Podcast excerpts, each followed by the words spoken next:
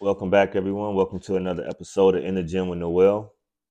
Hit that like button, hit that subscribe button, leave a comment down in the comment section, and don't forget to hit that notification bell. So, got a question that came in today. Question is Is it okay for a woman to cheat on her guy if he no longer provides emotional, physical, and financial security?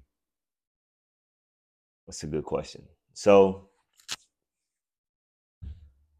I am going to say yes.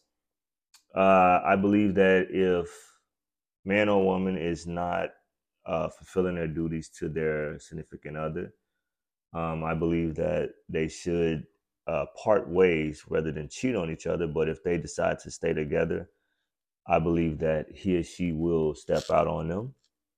So if uh, the man that she is with is not providing the things that she needs, I believe she needs to seek them elsewhere. And so I'm gonna go with yes on that one. Now I do not in any form of fashion condone cheating.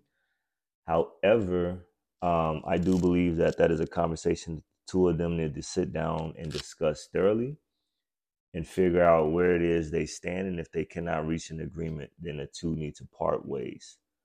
So to answer your question, if the two of them are staying together and the three needs that she is asking for emotional, physical, and financial security are not being met, I believe that she will step out on him. It's not more so should she. So yeah, that's my that's my answer on that one. Uh, leave your comments down in the comment section. Hit that subscribe button. Hit that notification bell so that you'll be privileged to the next episode that goes up and hit that like button. Catch you next time.